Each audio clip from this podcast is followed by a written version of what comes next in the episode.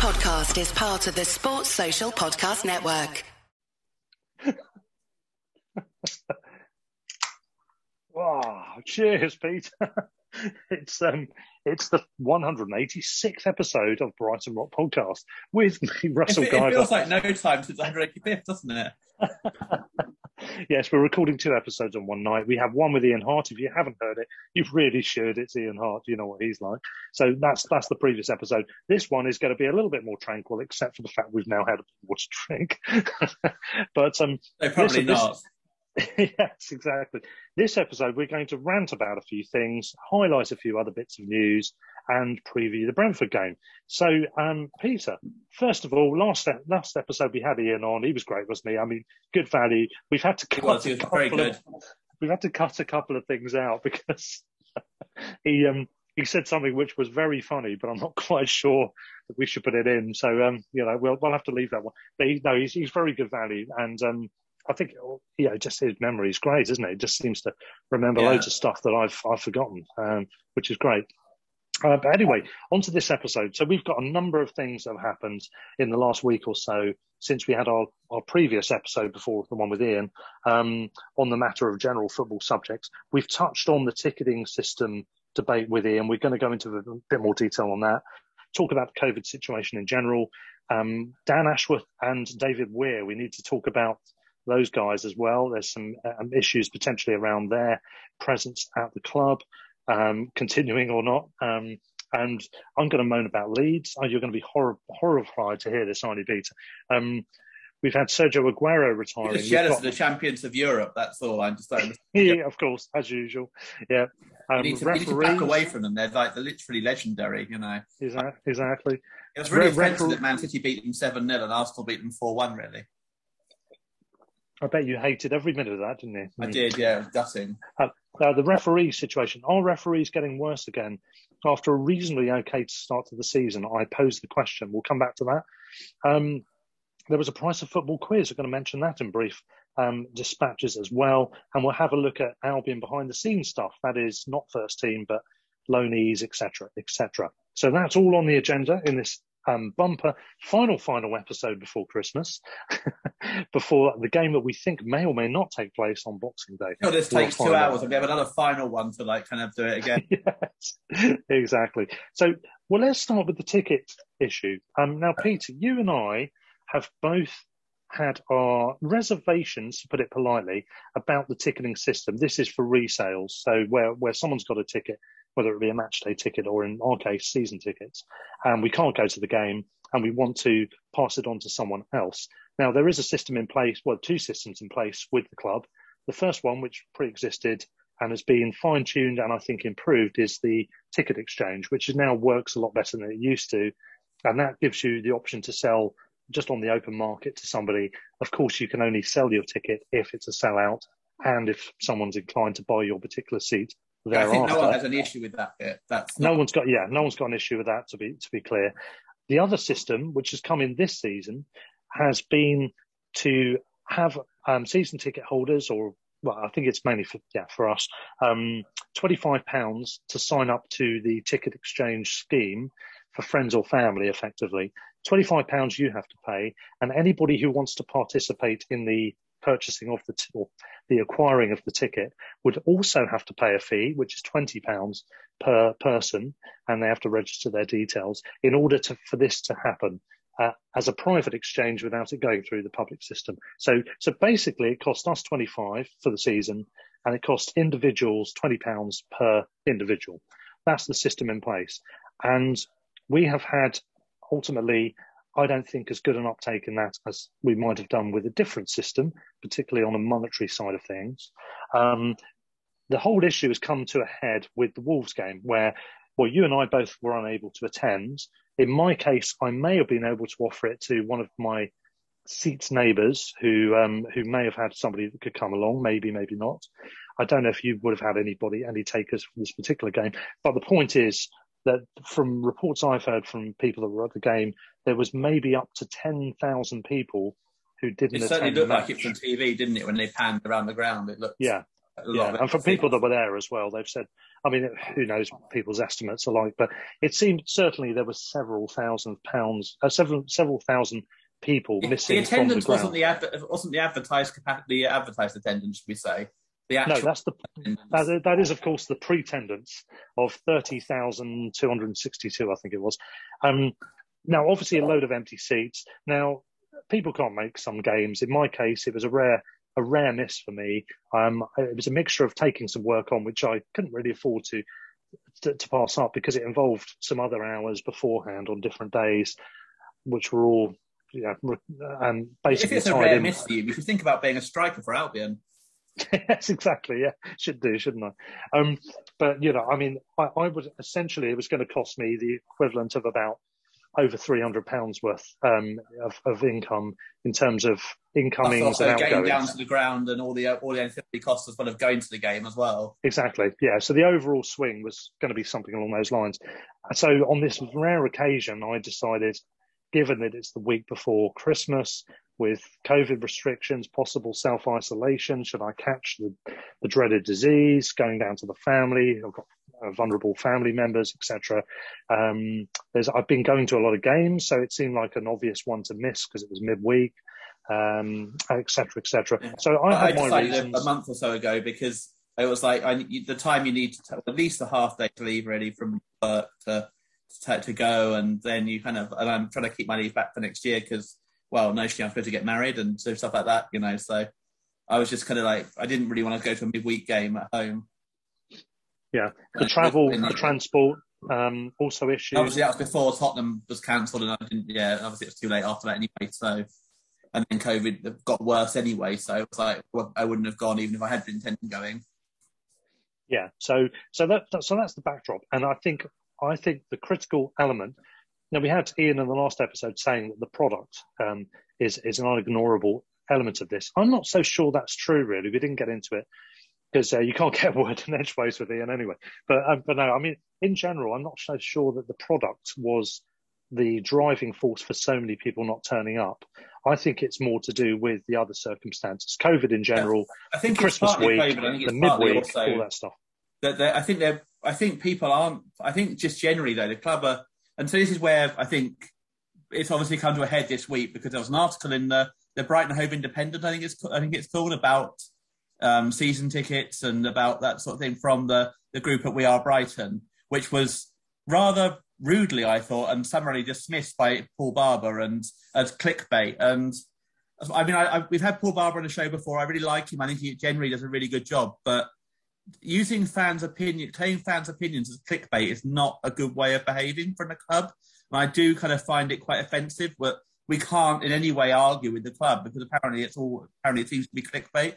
And to me, I spend a lot of money on the Albion, on season tickets, on food and drink in the ground and everything like that. To then have to pay £20 to be able to give my season ticket to someone else for a game is... 25. Or it is. It just seems, A, so minimal compared to my investment anyway, so why do it? But also just makes me not do it, so they don't get people and end up... Each person who wants it have to pay £20 as well. Yeah. I mean, his argument was that... you've already got a discounted price. But I think, well, yes, that is true, but that is a moot point in essence, because you're not going to be able to resell that on the ticket exchange. Yeah, exactly. So basically the money's lost if you don't turn up and you don't want to do this. It comes down to whether people want to do the system or not. However good the system is, if people don't want to do it, it's not good because it's not going to work. So if I'm not going to the game, if you're not going to the game, that ticket isn't going to someone else because it's off-putting. Then their money is not going into the club in terms of sales of refreshments, programs. But I think it's almost gone above that now. It's gone beyond the whole issue of the right or wrong ticketing system. It's gone to the club's attitude towards fans now, which I think is a bit disgraceful and behaved. And that I'm really very concerned.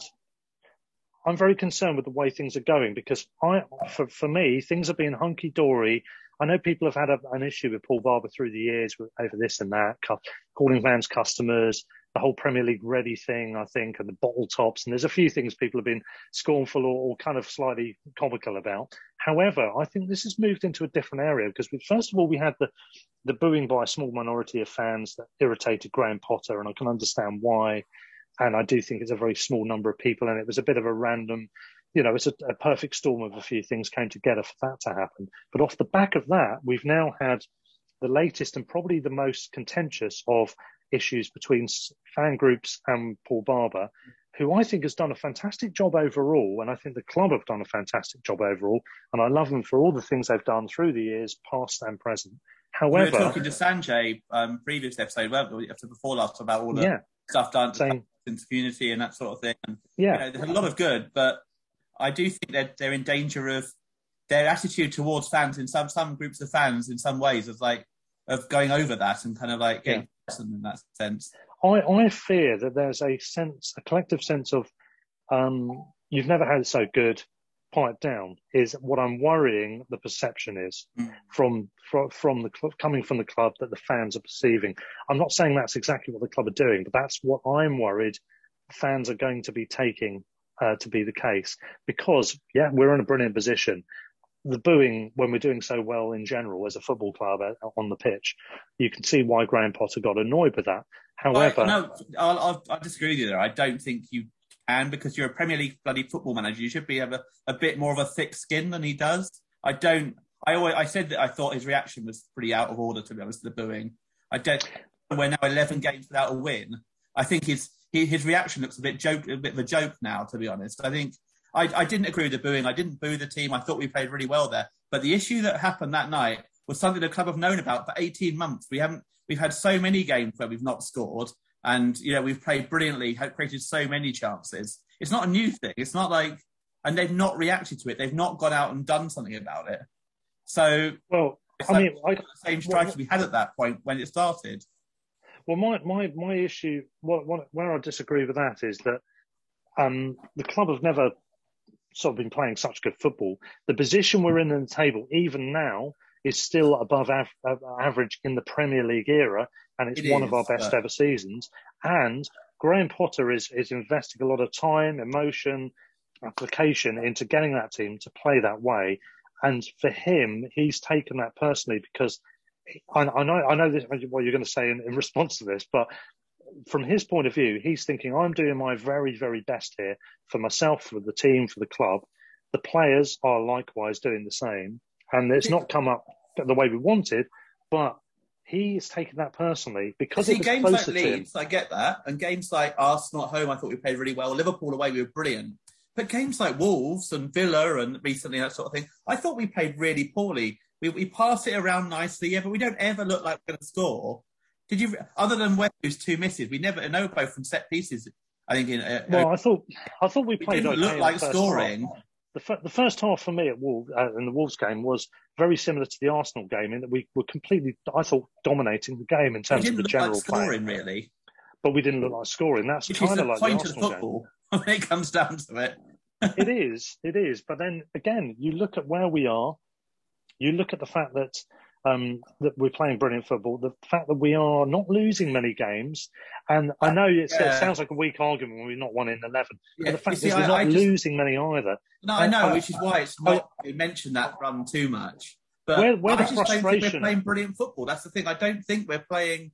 We have games like Liverpool where we play brilliant football, but I don't think as a whole our football is that brilliant. I thought Newcastle, we were decent for an hour or whatever, but we weren't amazing. And then after the last half hour, we were awful. You know, Villa, we were poor the whole game, I thought. I know we had disagreement about that, but I didn't think we controlled the ball at the back. We had a lot of possession at the back, but we didn't offer anything going forward, really, in that Villa game, barring one attack where we had two chances. You know, it's all your definition of good football, doesn't it, really? I mean, passing the ball at the back and like in midfield and not really going anywhere isn't, to me, great football.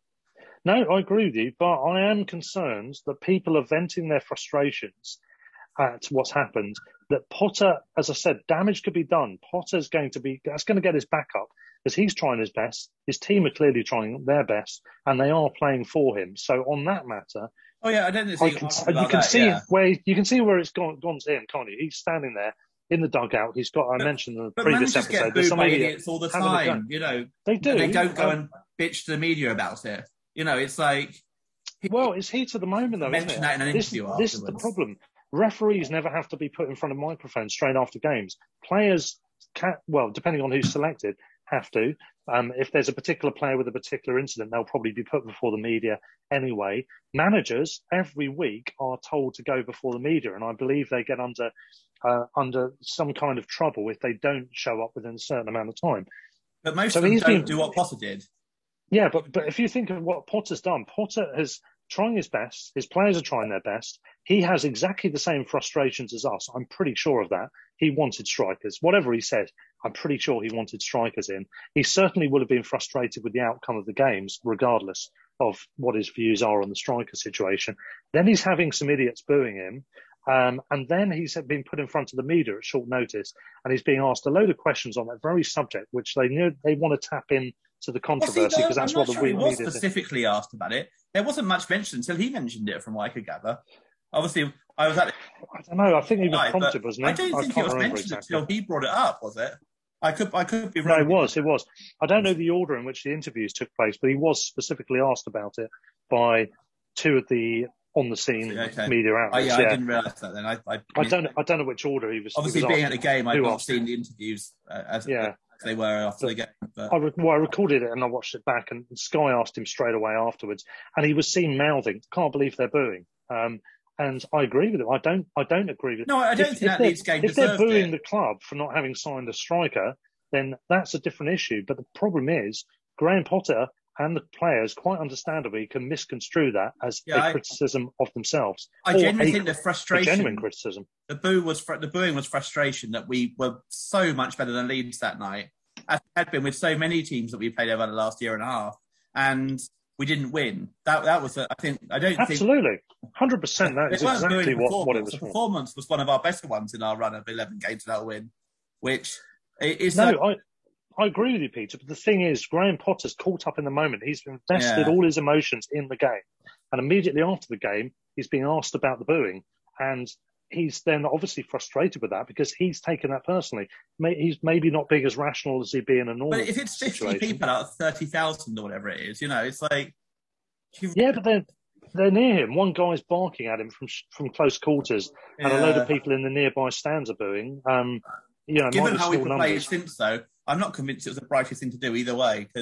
No, it wasn't. But again, it's the heat of the motion. At the moment, it's emotions. It is.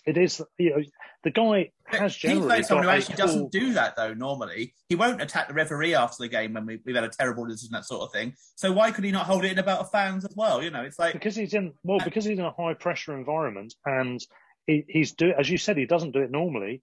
It's very hard to never do it. When you're getting buttons pushed every week. He never does about referees. I've never criticised referees.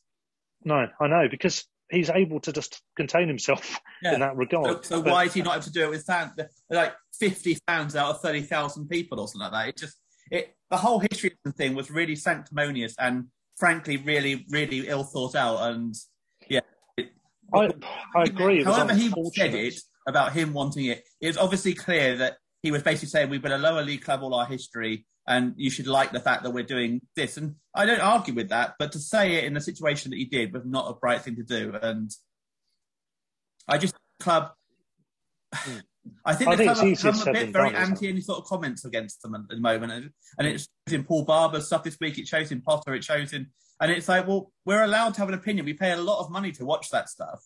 We're allowed to have an opinion on the club and how it's being run and that sort of thing. And if it wasn't, as someone pointed out, if it wasn't for, there was a whole thing about clickbait this week. If it wasn't for the Argus standing up in the 90s, we wouldn't have known about the sale of the Goldston and that sort of thing. And we wouldn't have a club now, potentially. So, I don't think I understand how it's clickbait.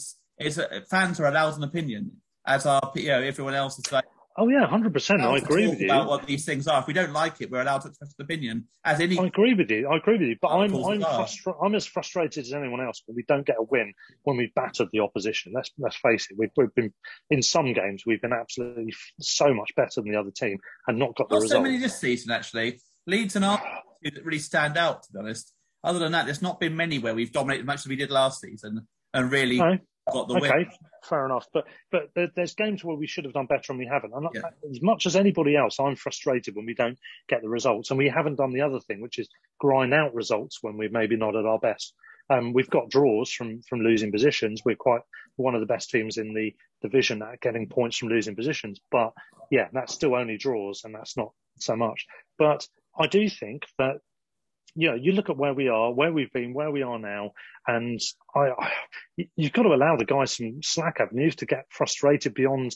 Yeah, you know, he's as frustrated as we are. In fact, you could argue he's more frustrated than any of us, because not only is he a fan while he's with the club, which I think any manager is, and any player is, but he's also having to suffer that all week. It is his job. He doesn't have anything to get distracted by. That is his job during the week. I mean, realistically, all fans suffer that all week as well, because we do. They're getting frustrated as well with it. It's kind of... Okay, but he's not going to be less frustrated than any other fan. Put it that way. I think this is interesting. So I've discussed this idea of my dad before, and about the idea of being a perennial sort of Wigan in the Premier League and being like 15th to 13th. And are you better being a West Brom and yo-yoing quite a lot? And I think the thing this season is that the first 5 games, just to be, we might have a better season. I don't think anyone seriously thought we'd be top 6 or whatever sort of thing, but we'd have a season where we were mid-table, and it's in danger of dropping towards our normal 15th, 16th, where we're looking over our shoulder a bit. And that's, I think, where... And I think the start we had, which I'm not convinced was, we didn't deserve 12 points in those first 5 games. I mean, Burnley, we were absolutely battered off the pitch in the first half, and we would have been 3 down if they could finish. Watford, we won comfortably. Everton, we lost comfortably. Brentford, we won the last minute. A draw would have been about right. And Leicester, we probably draw would have been about right. So we could easily have ended up with 8 points in those 5 games rather than 12 or... True, but we could also have beaten 7, Liverpool. So... We could have beaten Liverpool. We could have beaten Liverpool. Yeah, we should have beaten... I'm saying, but those 5 games, I think, kind of... getting 12 points rather than potentially even 5 from those 5 games kind of change people's views, and suddenly people are thinking, well, we could get... Suddenly the more kind of merciful fans around were saying, like, we could be like, you know, top 6 or something like that even, or top 8 or whatever. And I think that was never realistic. But I don't think any of us would not win the next 11 games as well, so... I mean, it's just a freak situation, to be honest. The fact that we've drawn the vast majority of those games as well is a freak situation. Yeah. You know, both of those things, both sides of it. Well, it's, in a way, it's not a freak for us, because we've drawn a lot of games over in the Premier League. Yeah, but is that so bad? I'm not criticising. I'm just saying I think every season we're up there in the top drawers in the league. We're playing the 19 best teams in the country season after season, and we're not getting battered by very many teams at all.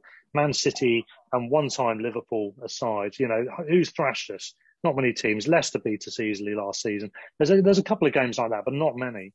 And we are competing in those games. And we are looking more comfortable, in my opinion, still now than we have done in any of the previous 4 seasons. And I know that can change if things go on a downward spiral for too much longer. But I firmly believe that won't be the case. The only thing that would go against that... And we've not played 3 of the big 6 in our 3 games remaining for the first half of the season, has to be said. True. So the 3 teams we've not played are Chelsea, Tottenham and United.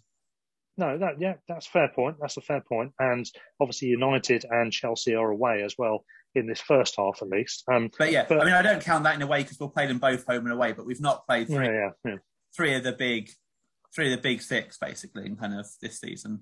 And true. We have to play in the first half of the season.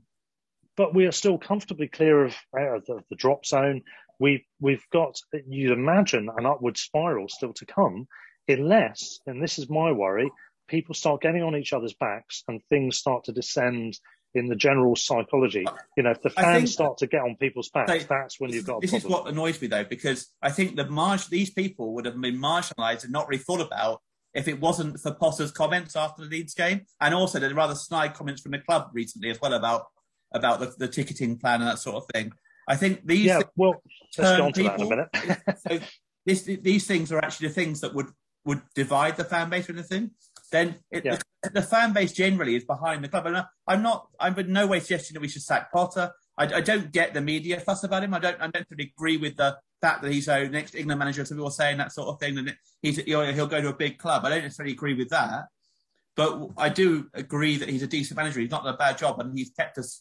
You know, he's improved the playing style, no question. We go and give a go every game, whereas under Hughton we didn't do that. I don't think really. Well, is he underrated, though? If you take into account the fact that Welbeck's perennially injured.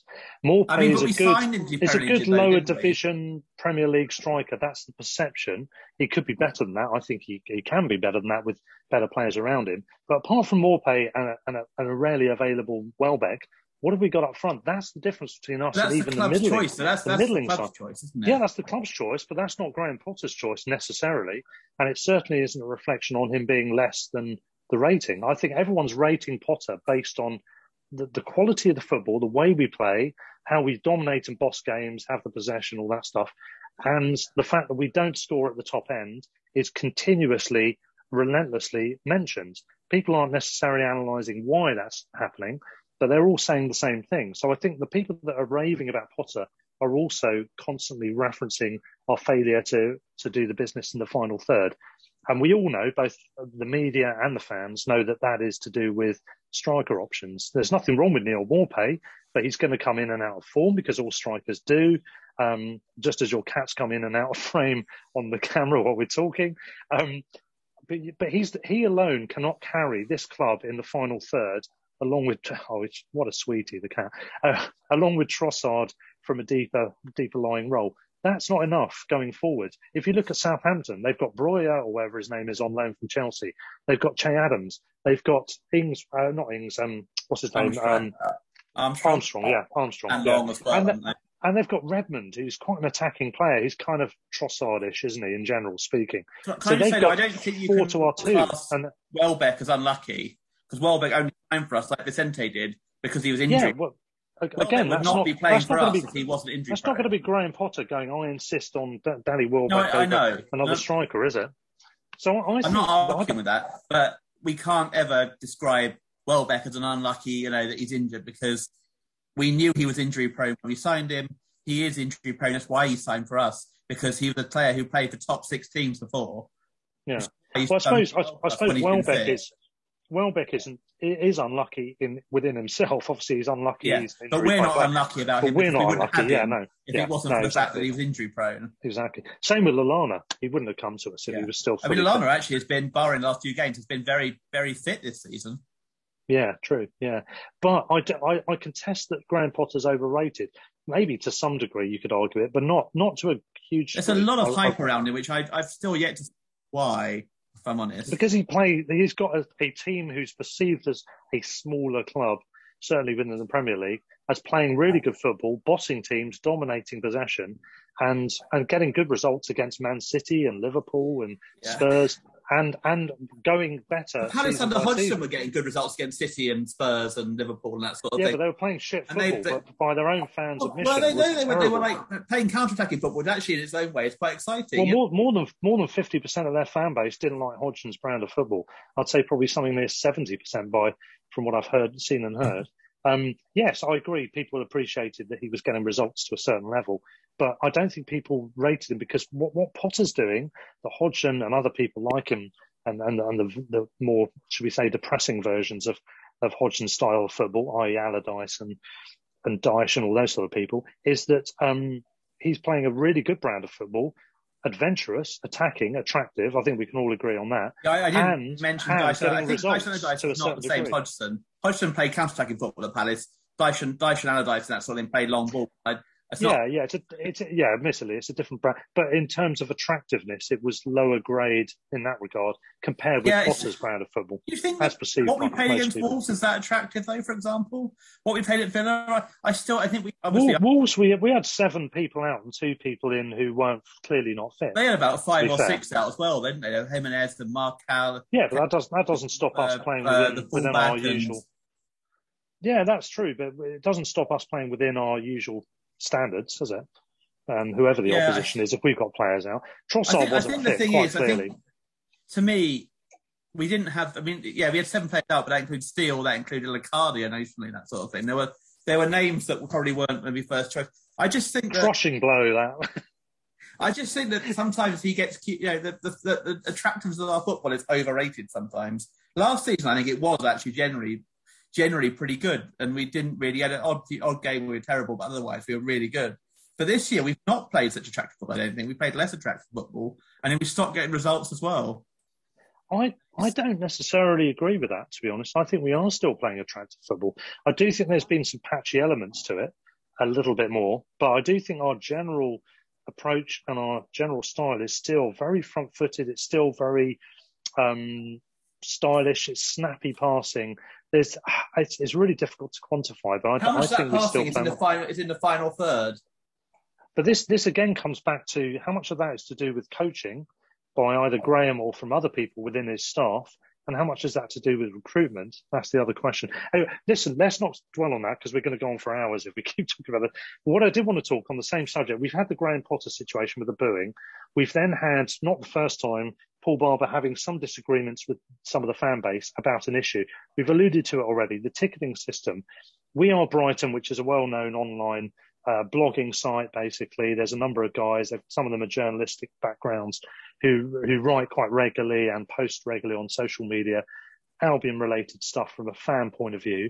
WeAreBrighton.com, I think, is their website if people want to check it out. But they've come up with an open criticism of the ticketing system, which I think, you know, it goes without saying, you and I both agree, is a fair criticism to some degree. Paul Barber sent this open letter, for anyone that hasn't read it or heard it, in the Brighton and Hove Independent, it's been published in full, and it says, Dear Letters, obviously Letters Department, it says, I write in response to a piece written by We Are Brighton website owner Scott McCarthy, published by the Brighton and Hove Albion Independent after our most recent home match with Wolverhampton Wanderers, criticising the atmosphere at the Amex, the club's policy of announcing said attendances and the ticket sharing facility introduced for season ticket holders this season. He said, I'd like to address each point in turn, but first thank the majority of fans, etc. Platitudes, fair enough. He says, be it the football that the team have been playing in the Premier League that many feel is the best they have ever seen and has seen us continue our progress under Graham Potter or off the pitch, I think that means on or off the pitch, with the measures that have been forced to take during the pandemic to continue playing in front of supporters in the stadium. Our supporters have been brilliant, and that was again evident with all but two fans complying with the new Plan B measures on Wednesday night. That's the Wolves game. He says, to Scott's point, and first on the flat atmosphere, there will be times when the atmosphere at the ground is great, other times less so. It's the same at all clubs up and down the leagues and across the country, and has been the same at the Amex in each of our 10 seasons since it opened, and also will have some correlation with how the team are performing and the results. This is the chicken and egg thing again. And he says, and some other factors such as weather and even kickoff times. We heard what just 8,000 fans inside the Amex could do for the Manchester City game at the end of last season. Even with limited numbers, a brilliant atmosphere is still achievable. He then said of the Wolves game, on Wednesday, Wolves came to frustrate us, and anyone who watches football at any level knows that ultimately that hinders the atmosphere. Wolves' game plan was to break up play when they could, to stop us getting into any kind of rhythm. It's not the first time teams have done this at the Amex as part of their desired effect. These tactics quieten the stadium. I agree with all of that, by the way. Anyway, he says, however, if Scott or any other fan feels that they can help us improve the atmosphere in such circumstances or in any other way, we always have been and always will be open to dialogue. I've lost count of the number of email exchanges, etc. He talks about communication with fans, which is fair enough. He says we can. I mentioned a lot of fans have written to them saying put the away end to the side and have both ends. Have the away end nearer the north side of anything. And I'd be interested to know if that's the case. The Albion fans. I think that having both ends Albion fans would help the team a lot. Yeah, that's it. Anyway, he goes on to talk about Villa, about how, fans did their thing. He said, our fans have done similar. Yeah, I disagree with that bit, because Villa, I thought, were very, very quiet, barring... I did too, yeah. So they barely made a sound all the game. Yeah, I disagree with that. I found that very interesting that he thought Villa were very loud at all, because... Only in the 85th minute, Yeah, once they scored, they made a lot of noise. Before they scored, they barely made a sound considering it was their first game. Well, even for a normal game, because ironically, this actually feeds into Paul Barber's argument about the chicken and egg issue at the Amex, because I thought the game stifled the atmosphere in that particular occasion. I think there was a lot of general possessional play and nothing much happened, which doesn't excite fans. So after it was a 0-0 draw, wasn't it? Really, but we just fucked up, basically. Yeah. Which does actually feed into Paul Barber's argument. But he says, our fans have done similar on many occasions and have been rewarded with numerous late goals. Regardless of the attendance announcement, Scott will already be well aware, as we are with the vast majority of fans, it is the standard practice across the Premier League. Yeah, I have no issue with that bit. Yeah, that's fine. Yeah, I mean, the pretenders, basically, talking about. They have to do it. It's fine. That's the legal thing, whatever sort of thing. I have no issue. That wasn't an issue, yeah. He goes on to say, I am sure I don't need to spell out the reasons, but we don't know how many fans had COVID-19 or even just symptoms and therefore could not attend. Equally, there will have been many in light of the fluid nature of the advice from the government, some of it coming as late as 5 p.m. that evening, that we did not want to put, that they did not want to put them or their families' health at risk, or risk isolation ahead of the Christmas period.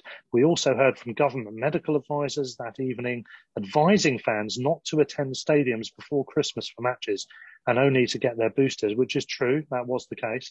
He also says, watching all this week's matches on television, anyone could see all Premier League games with the possible exception of Liverpool against Newcastle, where there's a higher than average show, had huge no-show rates with all games televised, etc., etc. I think that's the timing of the thing in Independent, probably wanted Brighton Home Independent wasn't that great in that sense, because it gave Albion a get-out-of-jail-free card. Because I think there's been a lot of empty seats all season when people would have thought would want to be back at football and that sort of thing. The Wolves game was an exception where there was a lot more than normal, and there probably was a lot due to COVID, but I think there's been a lot more than normal anyway every game this season. Yeah, true. The system they put in place.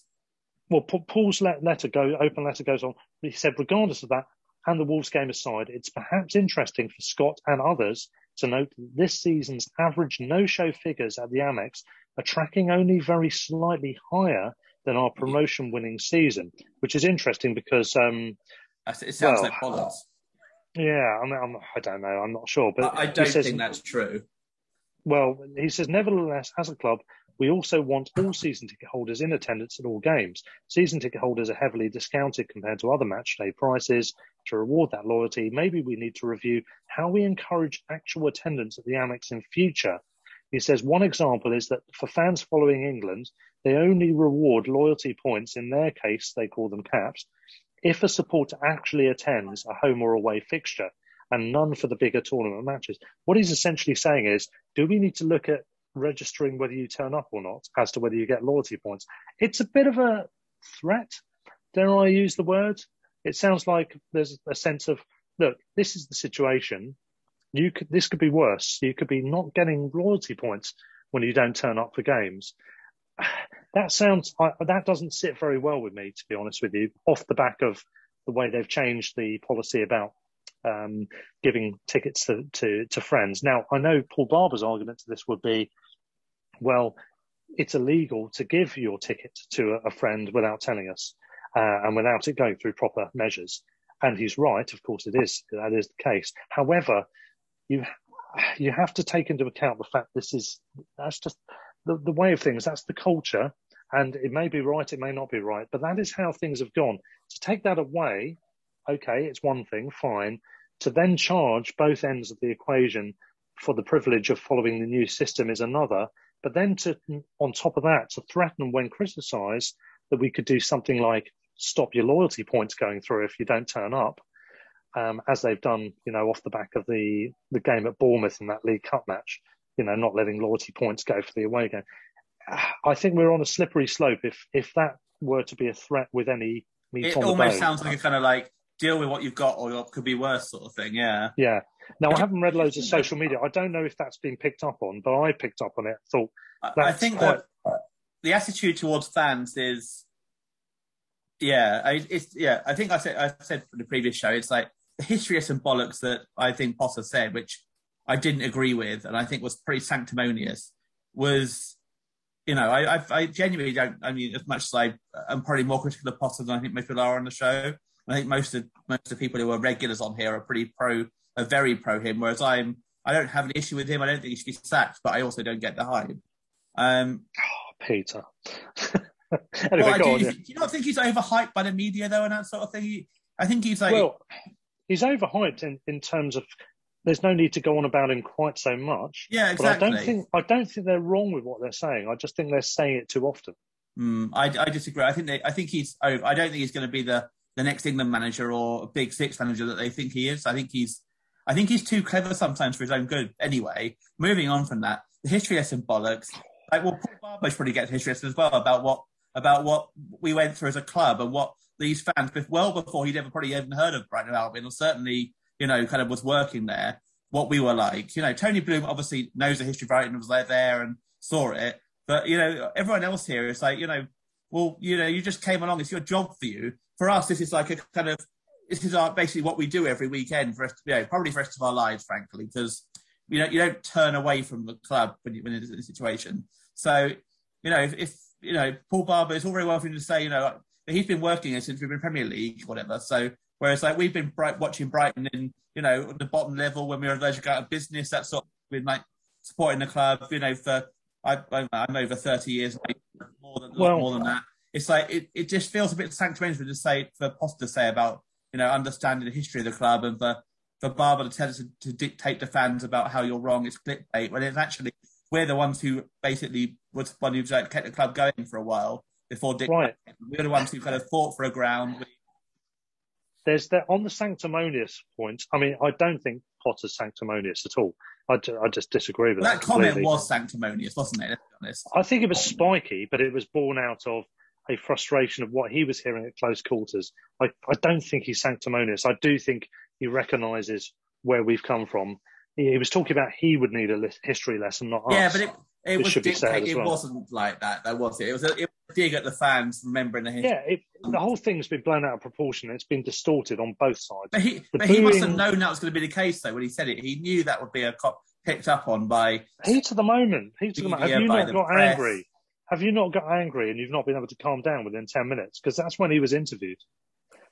Within 10 minutes of the game. I think probably if I was paid the money Potter is, I probably would do it, you know. And he does do it. Hang on. Does payment change emotion? I don't think it does. No, but he doesn't do it, referees. So why, when the first time 50 fans or 100 fans boo after a game, can he not do it when referees give us dreadful decisions like he did last season, every week pretty much? Can he do it? Yeah, well, I mean, it's easy for us to speculate either side. Who knows? I mean, unless we're inside his head, we don't know. But all I would say is I'd be guarded. Do you agree that it wasn't the right thing to do it, now looking back at it? Oh, yeah, yeah. I mean, it was ill-advised, without doubt, because whatever the rights and wrongs of it, it's going to escalate an issue out of proportion, which very clearly and very quickly and very comprehensively became the case with the leeches that are the media.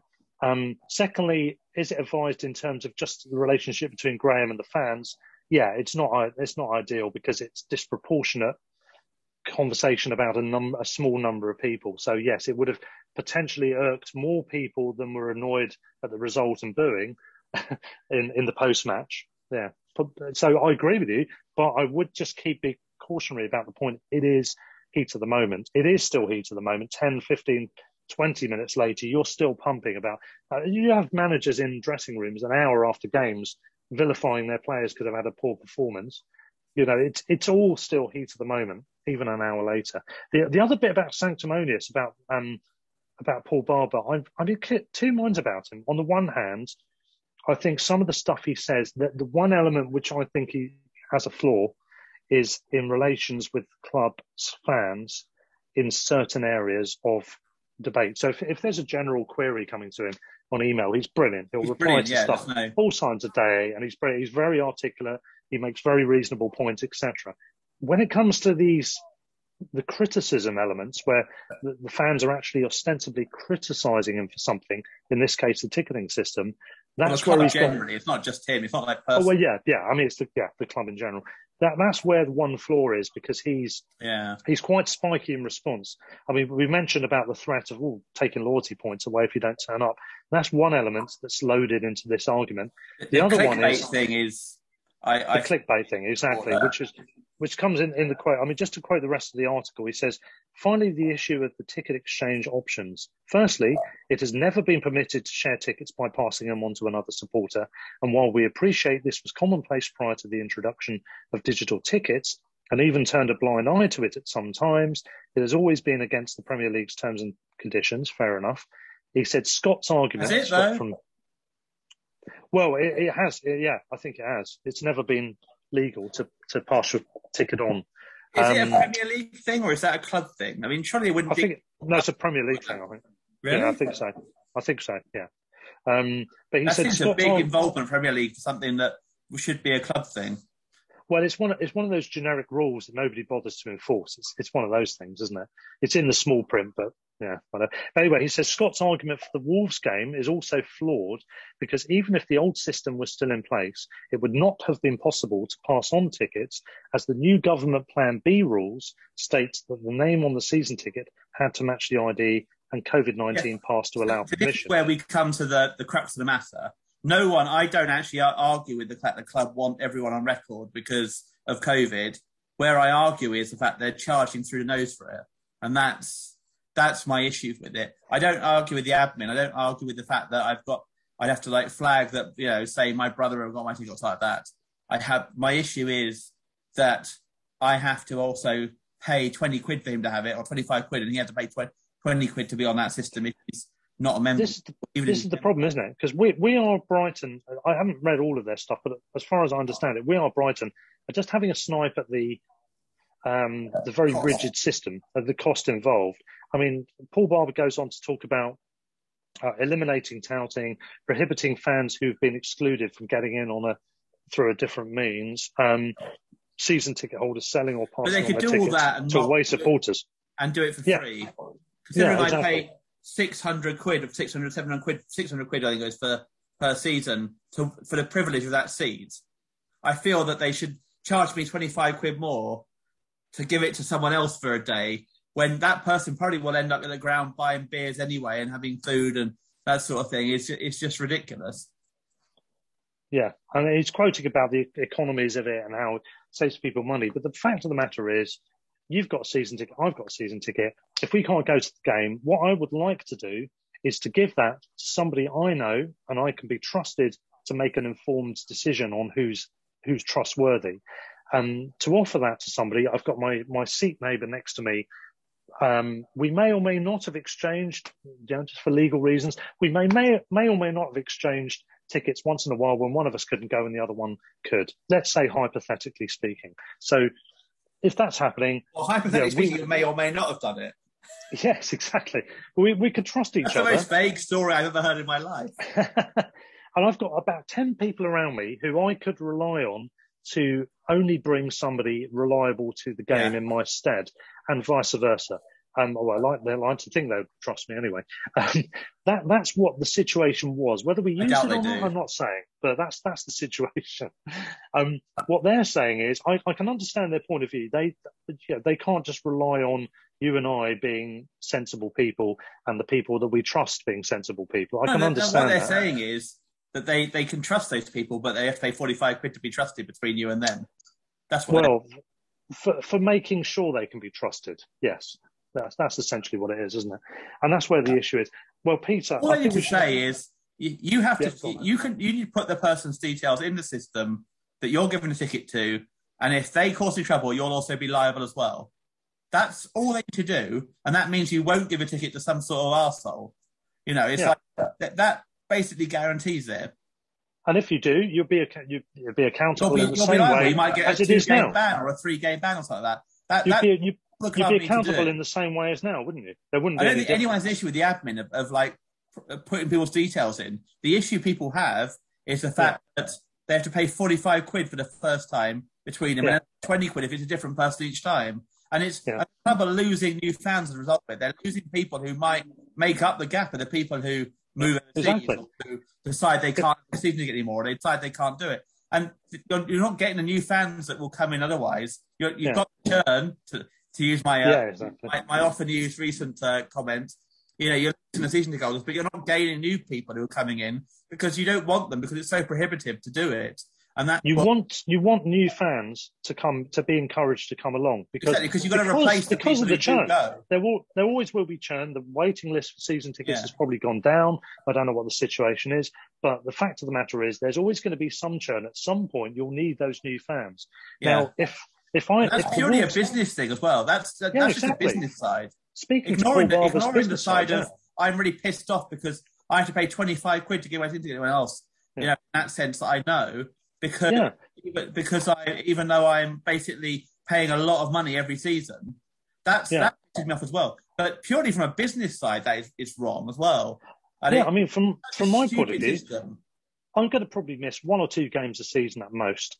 On those games, I would trust somebody. I would go with someone trustworthy, and I would want them to go along. When it comes to this Wolves game, I know that's not going to sell out on the ticket thing, so you're not going to get the ticket exchange. So it's just a matter of, do I bother contacting the people I know and ask them if they fancied having someone go and sit next to them as opposed to buying a ticket randomly somewhere else in the stadium? Now, if someone's got a casual fan that might become a Brighton fan, they're not going to want to go along with them but sit in a completely different stand. They might be able to get a ticket somewhere else in the West Upper, which is where I am and where we are. Maybe not. But they're not going to want to sit separately. They want to sit with their friend. Now, it's not going to sell out, so you know it's not on the ticket exchange. So the only way I'm going to get that ticket to someone else is through somebody I know and relying on them. And I couldn't be bothered to do it because I'm going to do that once this season. It's going to be that game. I'm not going to pay £25 and then ask the guy that sits next to me, Kevin, to get whoever it is he wants to come along to pay £20. They probably don't mind registering with the club. We don't mind dealing with all the admin involved in that happening. But £45 just to go, do you fancy my ticket this one game? Yeah, so even if you charge a tenner to the person taking a ticket is one thing because that's a decent deal for someone who's along for a random game with that sit next to them because you can't go. But it's the £25 deal and then a £20 on because we paid for that ticket already and then we're paying a load of money again for it. And that's just ridiculous. You don't go to the theatre and then have to you can pass your ticket on someone else. You can just randomly, I can do whatever I want if I go to this ticket or if I go to the cinema or whatever. Yeah, in a sense, you're doing a favour. You might be doing a favour for your mate who's got someone that might want to come along and you can help each other out. But you're doing a favour for the club as well. Because at the Wolves game, I'm not going regardless because I've got other stuff going on. I can't make it. If I'm not going, that's sitting there empty.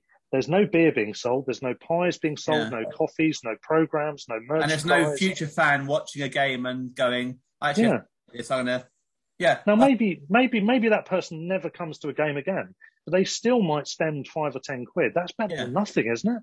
For someone you've said your trust and you're accountable for. And that's the thing. Paul Barber was saying, a lot of people have taken up this offer, and I'm pretty sure that's not true. I think a lot of people haven't. Well, a lot of people might have done, but a lot of people haven't done. Yeah.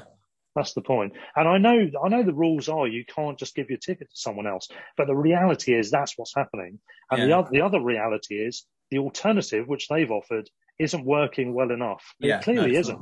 I know the Wolves game, it wasn't just that one reason why so many people didn't turn up, but I think it goes without saying there's been more empty seats this season.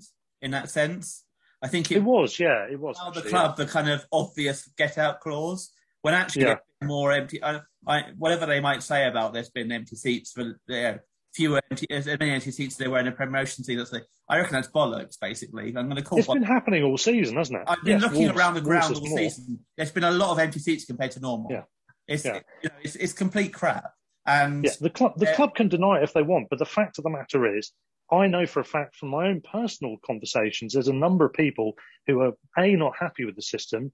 And in some of those cases, most of those cases, are not adopting the system. They're just going, okay, forget it. I'll just let the seat go. Yeah, I mean, there are people I might give my ticket to, but I wouldn't do it now because it's too much of a pain in the arse. Yeah. It's just not worth it. And the hassle and the admin's fine. It's the cost and it just doesn't. It feels like season ticket holders are I think there's this whole thing about being called legacy fans and that sort of thing, which to me in fundraising doesn't help. Legacy doesn't people help, are when they're dead and they've given money in their legacy in a will. Exactly. Yeah. So last time I checked, I was still breathing. It feels like long-term fans are basically regarded as being like, "Well, you're here anyway, so you've got no choice." And we're taken for granted, and it pisses me off because actually, yes, I'm realistically not going to give anything up, but I'm also not going to. You know, it makes me less likely to do other things as well and to try and actually. Yeah, I mean, if you're listening to this, and I could say either Paul, might be Paul Camelin, you know, we don't want to fall out with the club. But you've got to listen to us. This is not going to work. And please come on, actually. It would be great if either Pauls came on, and Scott as well. Any of you, come on to the show, either separately or together. It would be quite an interesting discussion, because I think we should really try and... I think this is really quite a big thing that actually could separate fans from the club, actually. And it's we don't want that. We want to be like kind of a united front and, you know, that sort of side. So, if you're listening, any of you listening, come on the show, because, it'll be really a discussion about it. Completely agree. Yeah, please do come on. You don't want divisions within the club. The fact that we're doing so well, historically speaking, proportionally, we're mid-table in the Premier League. How many times have we done that? And yet we've still found a way to fall out over some things here. When do we drop to worrying. When you think things could be more in moments of more adversity, how are we going to be if we're this bad now? I think that's a sign of the fact that we're doing okay in terms of like being relegation zone, and there's still annoyance. And I think, I thought that when it came out in the pre-season, this ticketing system was really crap, but obviously it's kind of like taken a while for fans to realise what it actually means. And it was clearly a way of, it's the thing, I give a lot of money to the Albion. I have done for a long time. Same here. Seen as, it's like, same for any of us who seem to be goals. We give a lot of money. Even before we buy beers, we buy food, we do everything else. And we don't want to be seen as being like also a vehicle for any sort of, it feels like at the moment the club are trying to get more money out of people who already give a lot of money rather than bring new people in. And it doesn't feel the right way to do it. It feels like you'd be better off trying to bring new people in.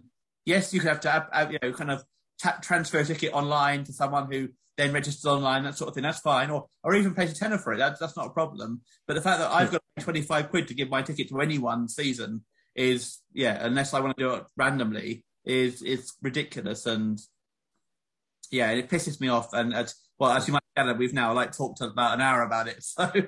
Yeah, I know. Well, it's time for a break, Peter.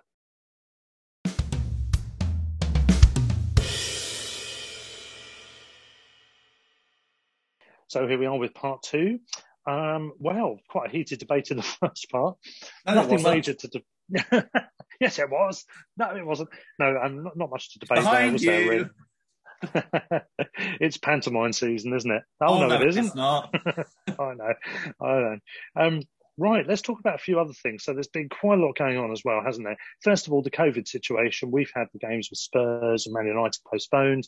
We, unfortunately, despite asking to have it postponed, had the Wolves game go ahead, unfortunately.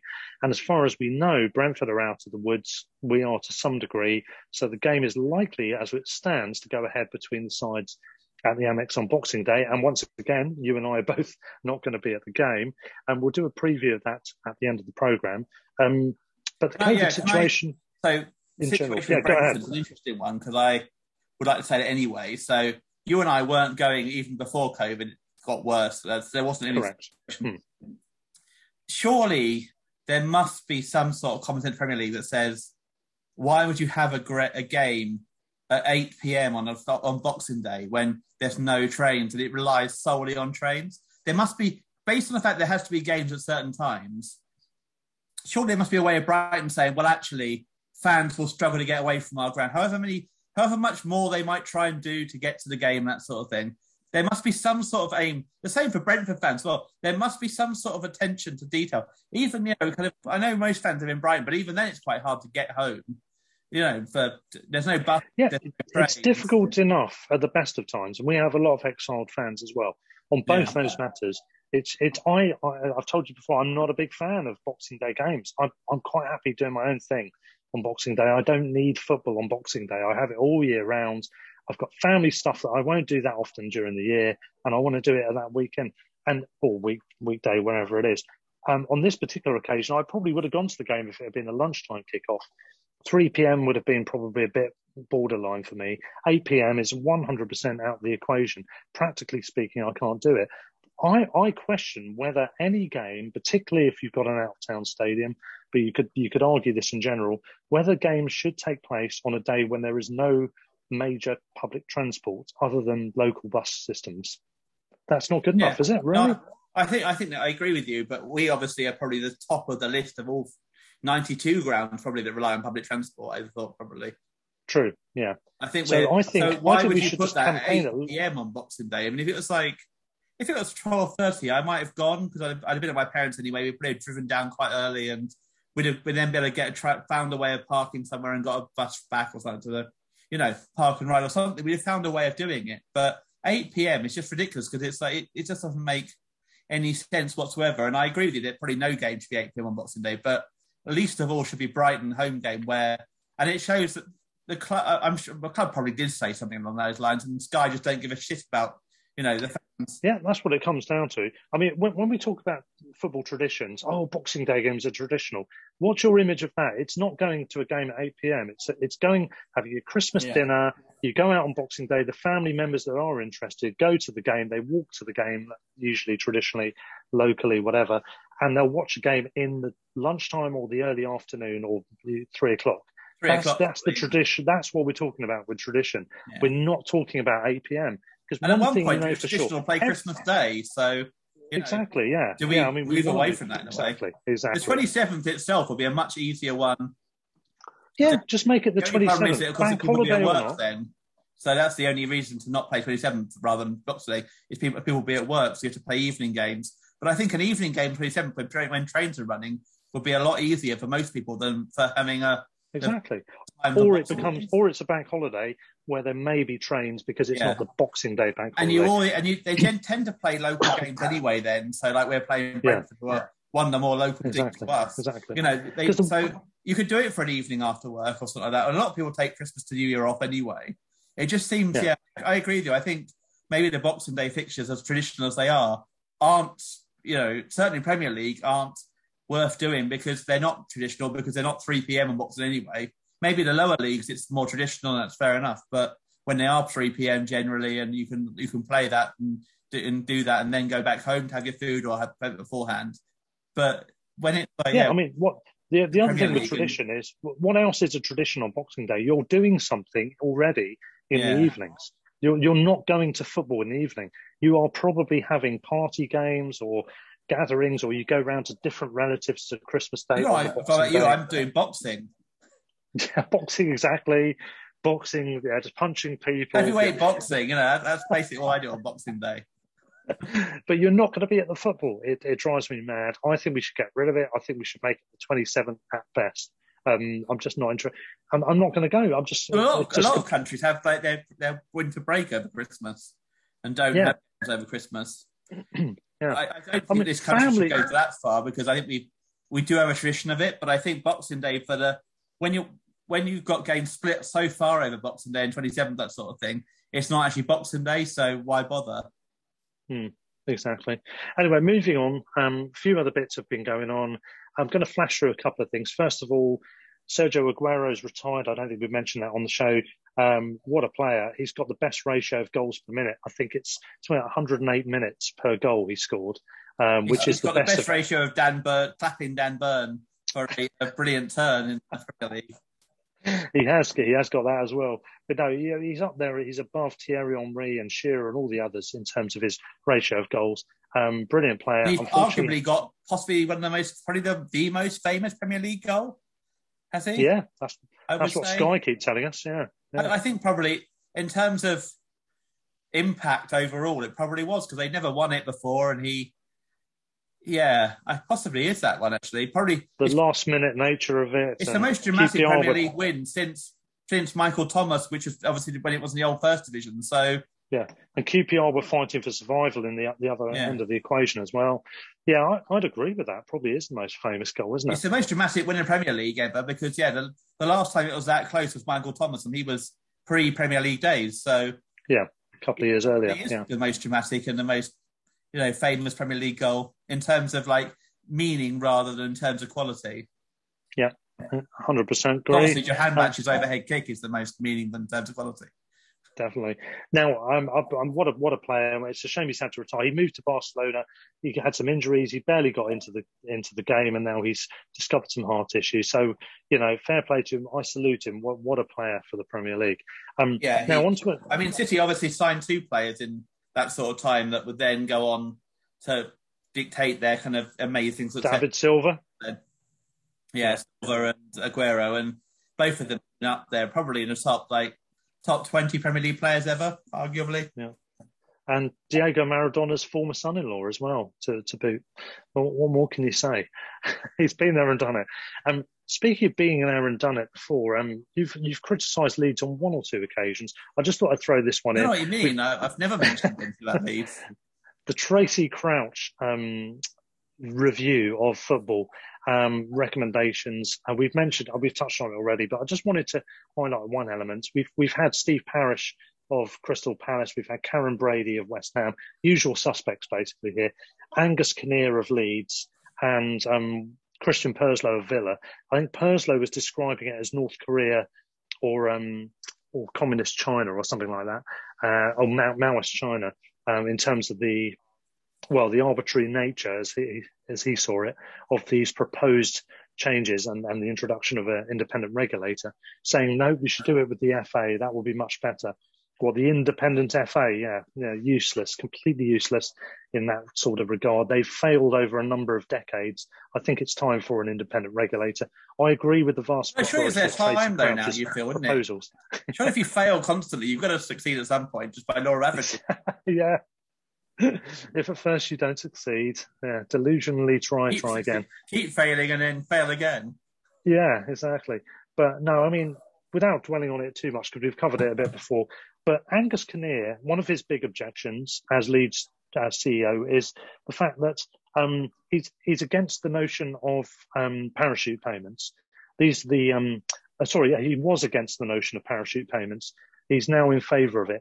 It's just it's funny how he's changed his tune since they became a Premier League club after decades away from the top flight. That arch of hypocrisy just leaves me to have nothing but contempt for him. Karen Brady, her views on continuing the season when COVID was happening speak for themselves. Christian Perslow wasn't popular at Liverpool at the time, not popular now. And Steve Parish, the least said about him, the better. All of his criticisms, as Tracy Crouch said on them, the Price of Football podcast, it made it clear, his criticisms, that he hadn't read the bloody report. So if he hasn't read the report, shut up. Steve Parish, shut up. If you don't know what you're talking about, don't bother talking at all. That's what I would say to him. And speaking of the Price of Football, they had their quiz last night as we record this, Tuesday night, a special Christmas quiz. I participated and I did spectacularly badly, I have to say. However, it was good fun. It's one of a number of quizzes they've done in the past. Fair play to those guys. Peter, we're due both of them back on, really, aren't we? Well, I did ask them if they wanted to come on, and in the heat of the moment, they said yes. But I followed up on Twitter and haven't heard back yet, so I'm not sure. He was claiming not to remember. We are close to Palace. They could both be on for the Palace game. That would be interesting. Yeah, well, I said come on, Kevin Day and Jim Daly as well, who presents the Five-Year Plan podcast with him. I said for them to come on, we've got a couple of comedians on. We fancy ourselves as comedians as well. What could go wrong? I don't know if I fancy myself as a comedian, to be honest. My views are hilariously laughable, mainly. Moving swiftly on, some other Albion news. There's quite a bit of news. Let's start with the Dan Ashworth and David Weir stories. So Dan Ashworth, reports have said that we have given permission for Newcastle United, the black gold team, to speak to our man about a similar role at Newcastle. And David Weir was rumoured to be rejoining his old club from his playing days and I think coaching days, Everton. The latter has been poo-pooed by the Liverpool Echo. They've said that either there was nothing in the story or he's changed his mind. There's rumours we may have offered more money for him to stay. Either way round, it appears that David Weir is staying with the club, whatever the reasoning behind that, which is good news, because I think he's doing a good job. We had him on a Zoom call during lockdown for Seagulls over London, and I thought he was really impressive, very articulate, very balanced, very measured views, and sounded like a guy with his head screwed on. Classic Albion employee, basically. Where Dan Ashworth's concerned... His son plays for us. Well, no, he's on our books anyway, but doesn't play for us at the moment. Which is Jensen Weir, isn't it? Yeah. Where Dan Ashworth's concerned, obviously, the director of football... He's part of the very makeup of the club in its current form. It would be a huge, disappointment to say the least. It would be a huge wrench, really, if he were to leave. I don't know how interested he is in the role. He might want to have a listen to them just out of interest to hear what they say. He may be keen on the role. I don't know. But as we understand it, we've given permission, which is our policy, isn't it? Tony Bloom is very keen not to get in the way of people's careers. He's happy to let people speak to people and find out what they think and find out what they want to do. Whether he'll stay or not, we don't know as we record this, but I'm pretty concerned if he were to go. Are you not as well, Peter, regarding this?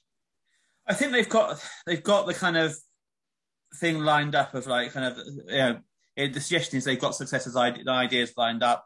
Dan Ashworth obviously is at the top of the level and that sort of thing. Obviously a very good director of football, but I trust Tony Bloom. Where I think it would be interesting is obviously what happens with Potter, because he obviously was an Ashworth appointment. He came in clearly with the idea of moving Hughton on. I don't think anyone can question that. I think there's all this kind of idea about, thing to went downhill after he came in. I think probably Hughton felt less supported from above necessarily. I'm not saying because Ashworth didn't do well, but because he was obviously had an idea of what he's going to do and that sort of thing. So I think he obviously had an idea of how he's going to appoint us, and Potter was the clear idea. He had a clear idea he wanted Potter in or someone similar, and Hughton wasn't the way to go. So if Ashworth goes and they bring someone new in, does that then, change to someone else? We've got some good signings since Ashworth's been in. If not, we've got some, there's development signings, like main signings. I don't question it. I don't think it's a disaster. I think if he's someone who is drawn by money, he'll go to Newcastle. If he's drawn by,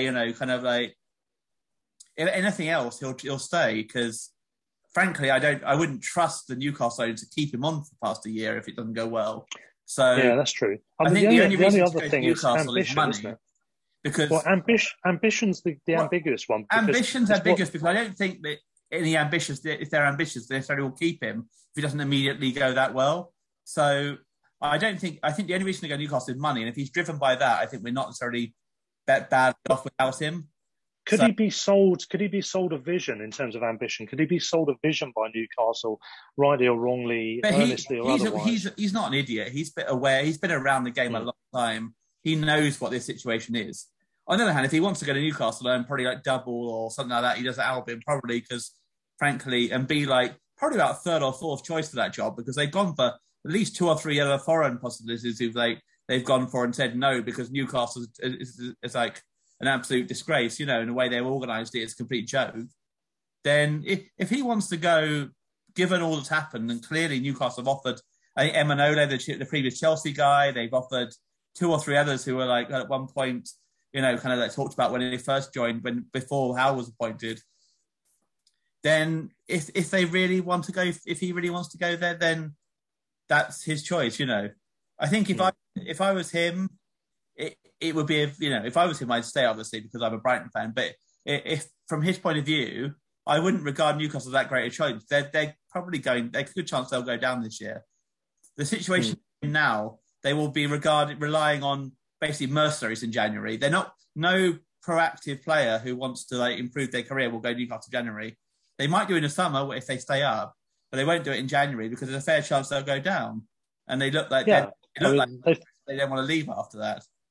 They've talked about the likes of Aaron Ramsey and Kieran Trippier and Tarkovsky and people like that. Those are the sort of names that have been mentioned. You can't tell me Trippier wants to play in Championship football before going to the World Cup, hopefully in November. Well, exactly. This is the thing. I mean, those sort of players that you would want to get if you were Newcastle, and they do need to address defensive areas. Ramsey will go to the World Cup if he's in the Championship because Wales don't have the options. But yeah, the options at right back would struggle to get in if he's playing 3 or 4 months of Championship football, I would say. And if you only got one of those... It's like Lamptey, and I even talked about Lamptey. It's like, when he's fit, is brilliant. I mean, would one or two of those signings be enough? When you're out with Alexander-Arnold, Walker, James, he would not even be near that squad if he's in Championship for 3 or 4 months. No, he's not chance. Be talked about. So I would be very surprised if Trippier went there, unless he thinks he's going to be out of the squad anyway.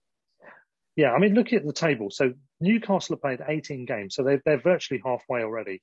They've got 10 points from 18 games. That is a hell of a turnaround. So now, talk about my true hatred in Premier League now? So, go on.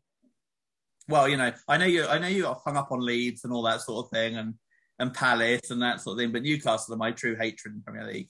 Well, there we go. I mean, the chances are they're going down. If you look at this, in the words of Kevin Keegan, I would love it if they went down. Yes, I know. Love it.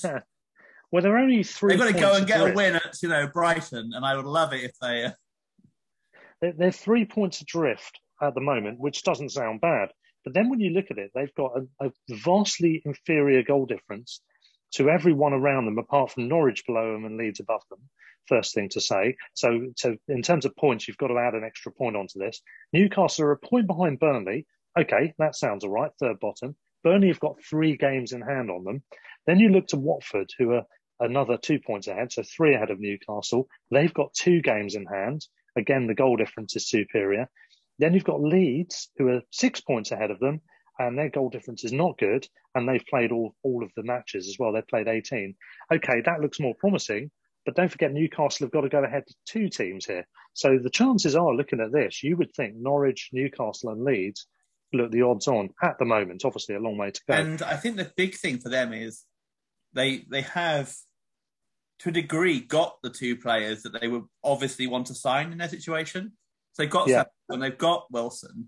So they've got to sign maybe unglamorous players and put together a defence and keeper that will keep their goals. Not just bring them, not just put them in and use individual brilliance. They've got to actually have a whole unit as well. Yeah, exactly. I mean, Newcastle's record and Wilson is shit, basically. That's one of the things that we should have beaten them really by quite comfortably, but we didn't. Oh, we should have beaten them easily. They were awful. Since Howe's come in, but they haven't really improved. Well. He might have put some points in place there, Howe. Howe is not a manager who defends well as a history. No, exactly. This is the problem. Their issue hasn't been addressed because that's not his forte. They have still got big problems. I watched the Man City game. Man City were in second gear and they were playing pretty badly. You had the goalkeeper was drilling balls out of play, giving the ball away. Players were playing balls forward. They were giving it away. Their shooting wasn't as good as it could have been. And they still won 4-0.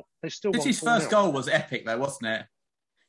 Yes. Keeper passed it straight out for a corner, and then from the ball coming round from the corner, 2 players, the keeper and defender, left it for a player from 6 yards out. I mean, Clark could have headed it, and he just stood there and decided to leave it straight into the path of the player for City. Yeah, I mean, I was saying Bradford was at fault for picking it out of play because it was a terrible pass.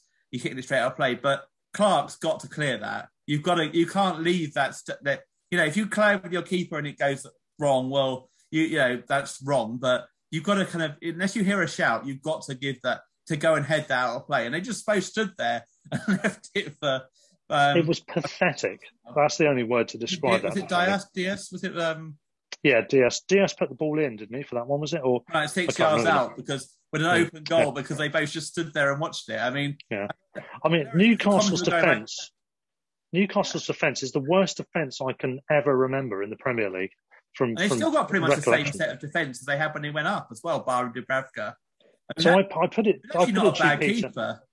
So Peter, Steve Bruce wasn't doing such a bad job after all. No, I actually think Bruce would be a better option than Howe now, given what he did. They instead of bringing Allardyce back or doing something like that, they just Howe was not the answer at this stage, and he probably never will be because he was never going to be good enough for their later development as well. It seemed a very odd appointment. It was they couldn't get who they wanted, and they basically, I can't remember who they were linked with now, but they were talked about with fewer people, weren't they? And then they couldn't get them, so they went for Howe because he was free, and it was... Yeah. And looking at the table, if you look at the mid-table teams, or just below mid-table, the Palace, Brentford and Brighton all on 20, which is 6 points off Europe. They are 9 points clear of Burnley. Admittedly, Burnley have games in hand. I don't really see... Below that, you've got Everton. I think Everton will have too much in the end. Southampton will as well. I think we're talking bottom 5 or the other 5. Yeah, so I'm not committing to that. I think we're in such a bad run that... No. Carry on not winning. So we don't beat Brentford. Let's just assume that all the games carry on from now on. There's no issues. We don't beat Brentford. You then assume we go to Chelsea. We don't get anything there because... we have a good season still again at Chelsea. We go to Everton, we never did Everton. And suddenly 3 more games with one more point, maybe something like that, or no more points.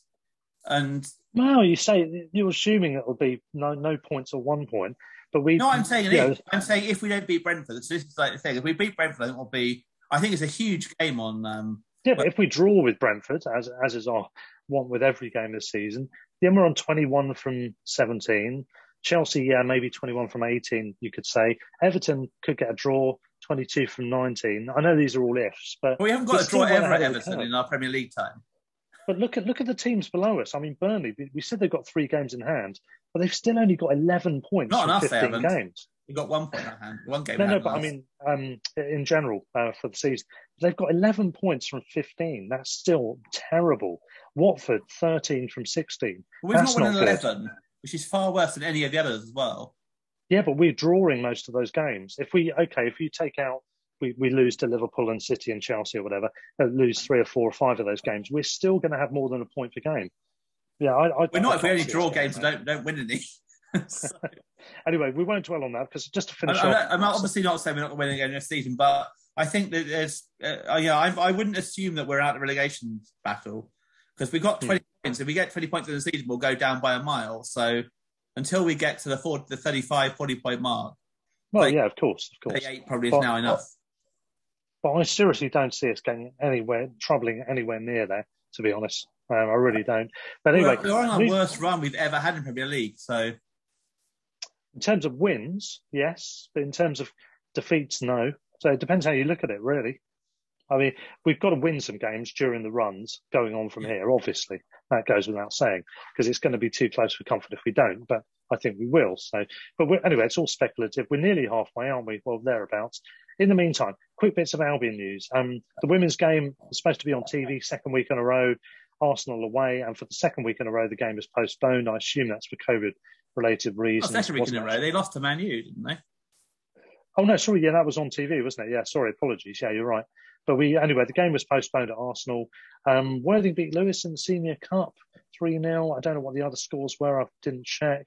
Albion have got, of course, Kadra on loan, and he scored a goal in their 4-0 win at the weekend. And they're looking very... Well, Van Heck's looking pretty good as well from the sound of it. Yeah, I mean, his header the previous week, what a proper... That's what we need, a centre-back that can header like that. So it was really good. Well, both Duncan Webster and Duffy have all shown signs at one point when they can. It's just delivery, I think, for anything else. I mean, all three of them have scored goals, 3, 4, 5, 6 goals in a season, but we just don't have delivery, I think, at the moment. It's a problem. Yeah, true. And finishing is our other issue. We mentioned, I'm not sure if it was on air. Duffy's header against Watford was like that. Yeah. I'm not sure if it was on air or off air when the Ian Hart episode, but we were talking about Brereton Diaz as one of our targets. He's been rumoured to be interested. And it's interesting that we have 2 players on loan to them, and we may or may not be interested in their striker. Finding 2 of their players. Yeah, I wonder if there's... Both Brereton and Diaz. Yes. Striking a deal with them, maybe. I mean, it's going to be difficult because they're in a promotion battle. This is the problem. Whatever deal we strike them, I hope we don't include Kadra or Van Heck in those deals because, they sound like they're very, very, very good prospects. Agreed. And finally, I just wanted to pose the question, is refereeing getting worse again? There's been some terrible decisions. We had all the big sides getting penalties. Apparently, it's the first time the top 4, top 3 teams all had penalties awarded in single goal deciding games in Premier League or top flight history ever or something like that, which is mental. So before you go into getting worse, think about last season. Sorry, say again? Think back to last season. How many complaints did we have about everything since last season? Well, I think we had far more last season than we have so far in the same period of time this season, I would say. But I think there's some pretty dreadful decisions at the weekend. I think the Liverpool game on the Sunday at Spurs, 3. Oh, Kane should have been red carded. There's no question. Kane's it's a red card. But it was far worse. I actually didn't think Robertson did that much wrong, to be honest. It was just a bit forceful, wasn't it? It was a little bit forceful, but it was a yellow card, yellow and a half sort of thing. It wasn't that bad. But once you got sent Kane off, how VAR then decided to then send off Robertson is Robertson is beyond me. That's a disgrace. And I do think that was a penalty as well. There's only one reason that they said not to send Kane off. That's because the England captain. Yeah. He gets preferential treatment. Kieran got away with so much. Maguire obviously against Welbeck last season. When it wasn't a red card and a penalty when England players called Harry get away with murder. England players called Harry get away with murder. Harry Kane is a dirty player. Look at the incident we had a discussion last week about that Lallana had a penalty that was actually should have been a foul against him. He's risking the player's safety and wins a penalty out of it when he's fouled our guy. And then this one was, he went flying in. He was out of control. Yeah, it was a terrible challenge. His foot was off the air. He studied him at pace. How the hell is that not a red card? And then I think Liverpool... was it Klassenberg, I think, on the BBC, was having a go at the referee saying, and apparently the reasoning was that Robertson's leg wasn't on the ground. It's he didn't know that. What's that got to do with it? Yeah, exactly. But apparently that was... Rob Klassenberg, who normally often is kind of quite pro-referees and that sort of thing, was having a real berating the officials about the fact that they didn't send him off on VAR. Because I understand both live with the yellow cards, and it's you can not see things live and you can maybe not leave it to VAR, fine. But VAR somehow picked up on Robertson's one but didn't pick up on Kane's one. And you have to wonder who these people are and what they're watching, because... they were so wrong. It's so disgusting. And the first red card claim... disgusting tackle. The red card claim, the first one didn't go to VAR at all, as I understand it. Well, it did. They all go to VAR. Everything goes to VAR. I mean, sorry, to the screen, I mean. But the second one... Yeah, no, it wouldn't have done, because it wouldn't have... You probably would have seen it. And the second one did. So, Apparently Kane was upset to be yellow carded for it. Yeah, he was. Yeah, you looked... After the game, he was upset. He was shocked that he was yellow carded for it. Yeah, we get yellow cards for nothing on our team.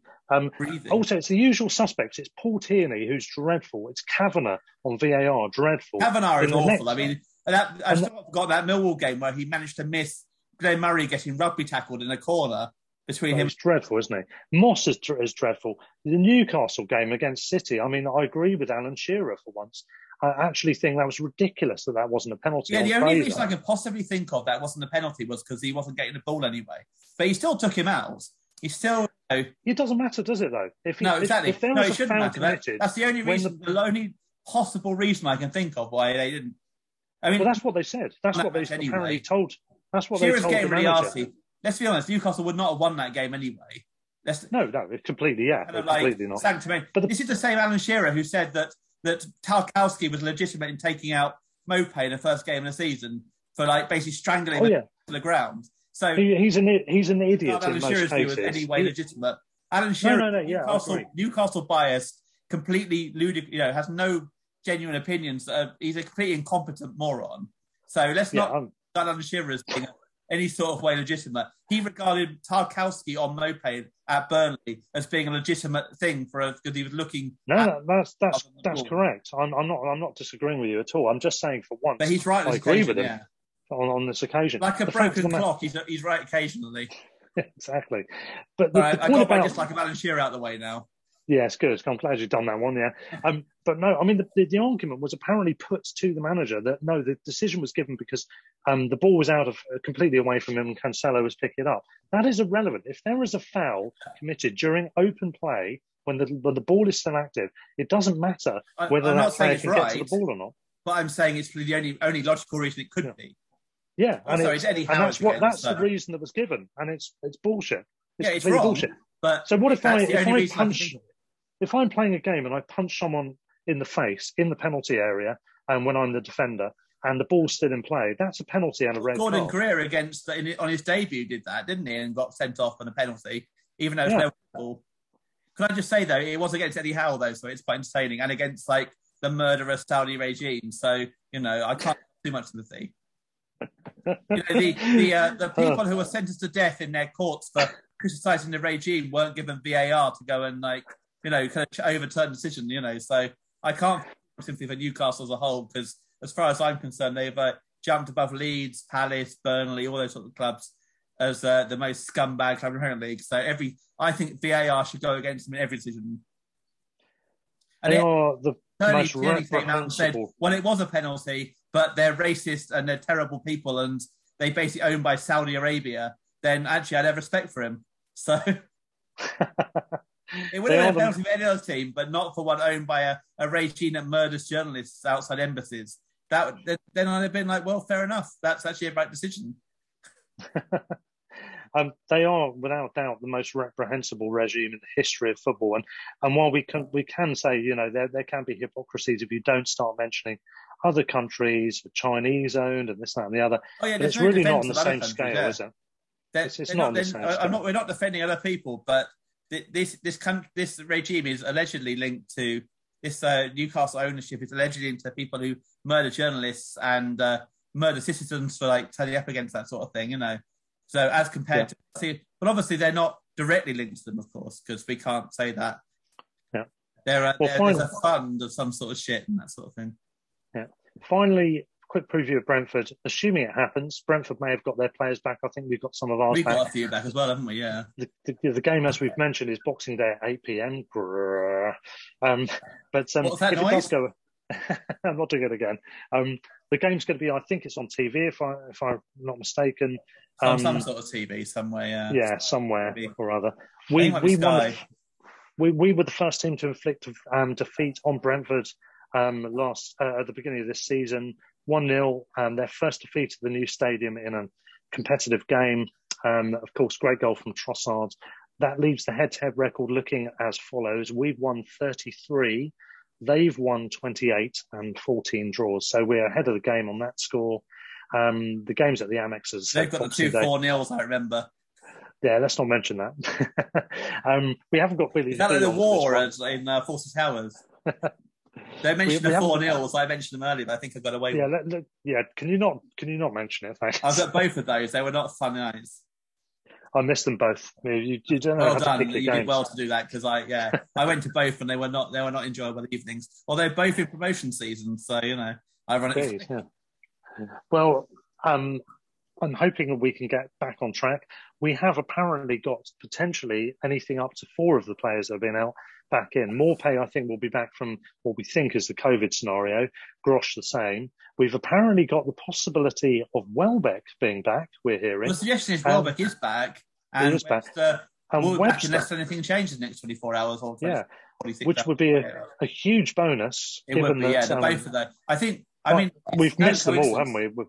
Maybe not Grosh. Well, we haven't won since Welbeck dropped, got injured at Palace. So, yeah. I think it's, you know, he was never going to play regularly. Obviously, losing him for 3 months is pretty much, it wasn't necessarily known, but certainly we couldn't expect him to play every game. There was never going to be a realistic option of that. But we've not won since he got injured at Palace. So, you know, he's obviously a very important part of our team. And if we can somehow keep fit the rest of the season, it changes things around quite a lot. But, obviously, on the back of 2 goals in 2 games and, you know, it's obviously a big loss as well. And Duncan Webster, obviously, big loss. But it doesn't hide the fact that with 3 of those players, we've not won in quite a long time as well. So I think Welbeck will be the one who, you know, I wonder if they might, you know, give him half an hour if we need it in Boxing Day. And then we can, like, maybe leave him out against Chelsea because we probably won't get much there anyway. So, yeah. I mean, Brentford have probably got quite a few players back. I think Tony's back and a few others who have been hit by COVID, and they've got 1 or 2 injuries as well. That I think a few people are recovering. We didn't get Billy the Bee's opinion on matters this time round. So I think he'll probably be busy at Christmas. But he's probably buzzing for it, yeah. I mean, Brentford have had obviously a very good start, a sticky spell after that. They've kind of levelled out in their games. They're doing pretty well. They're above us, aren't they? They're pointless above us. Goal difference above, yeah. Like, Yeah, so they've done, compared to the other 2 promoted teams who've both had, you know, more experience of the Premier League and that sort of thing, they've done really well. I really hope they stay up, mainly because I want to go there next season. Although, yeah, because you missed out. One weekend I'm busy all year again or something like that. Yeah, probably. Yeah, I really want them to do well because I think they've got a manager who seems quite progressive and quite keen to play football, and they you know, they're a nice club. I've never had any issues at Brentford. I've gone there quite a few times over the years, and their fans always seem quite decent. So I would love them to do well. Yeah, it's impossible to predict how this might go. I mean, even if you look at the historical results since 2014, a draw is a fair bet, isn't it? Yeah, probably. I mean, it's loss, draw, win. It's a real mixed bag against these guys. But only one of those was in the Premier League, so it's like a bit irrelevant anyway. The rest of it, isn't it? It's like true. Yeah, Chris Hughton's first game in charge was a win at Brentford, and Chris O'Grady scored. So well, if he scores, we're on the pitch, you know, as they say.